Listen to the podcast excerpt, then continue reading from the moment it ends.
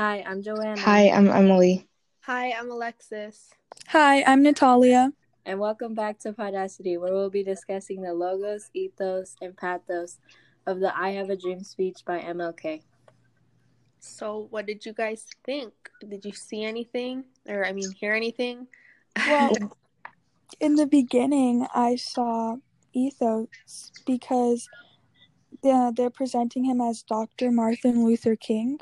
So they're giving him authority. Yeah, and he had like a podium with the speech to give his speech, and he had his hands on it.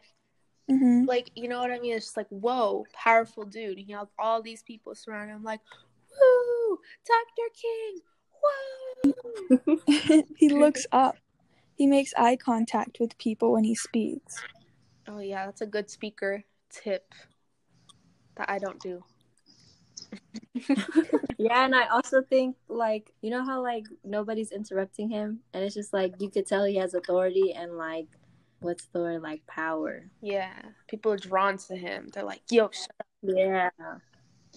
I think that there's also another example of ethos, like when he was talking about um the dream of having um all kids of no matter of skin color, especially like his children. He was talking about that he has a dream that his children get to um play with other kids no matter of their skin color. So he was like relating with other parents who also had kids.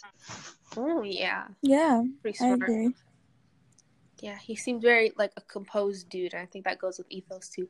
Like, I know technically he cheated on his wife, but you can't you can't tell that here. He's like Where where did you hear that? he totally cheated. That's what my dad told me.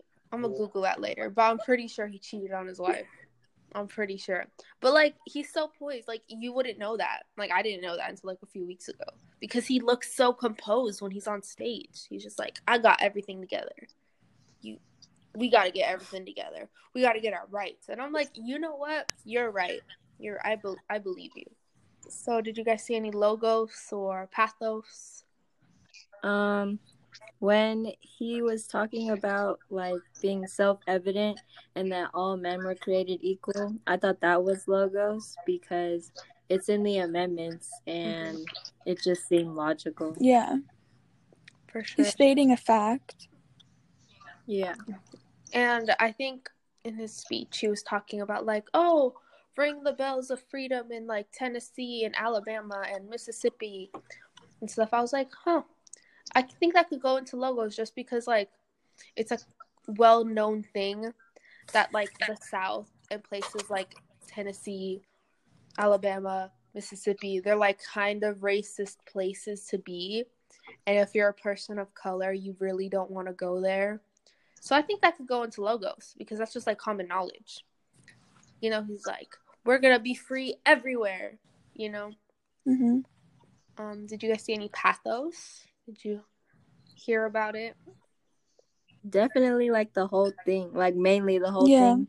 Um like especially when he's saying like all his I have a dream is like I have a dream that they won't see us as people like as people of color but people of character. Yeah, he was being like, um, what's it called? Like he had a lot of, what, what's the word? Like frustration. He's like, and we're gonna get through this, but he's it's like a positive frustration. If that makes Yeah, sense. Yeah. and in his voice, you could hear the emotion throughout the whole speech. What you thinking, Emily? Did you find anything? Um, I think when he was like talking about of how they're still not technically free because they're they're being segregated just because um of their skin color. So like re- telling them how that they're that they deserve freedom because everybody is equal. Yeah. Um, I think he was using some pathos, like the emotional one, just because um he was like being so passionate about like, oh, little black boys and little black girls get to play together, and everyone went crazy for that one. You know, he was just being so emotional about it. He's like, we're gonna get this, we're gonna get that. It's gonna be great, man. I'm like, you know what, you're right. But yeah, there was a lot of ethos, pathos, and logos in that one, which made it such yeah. a great speech, in my opinion. I'm Joanna. I'm Emily. I'm Alexis. I'm Natalia. And thank you for joining in on Podacity. Bye. Bye-bye. Bye. Bye.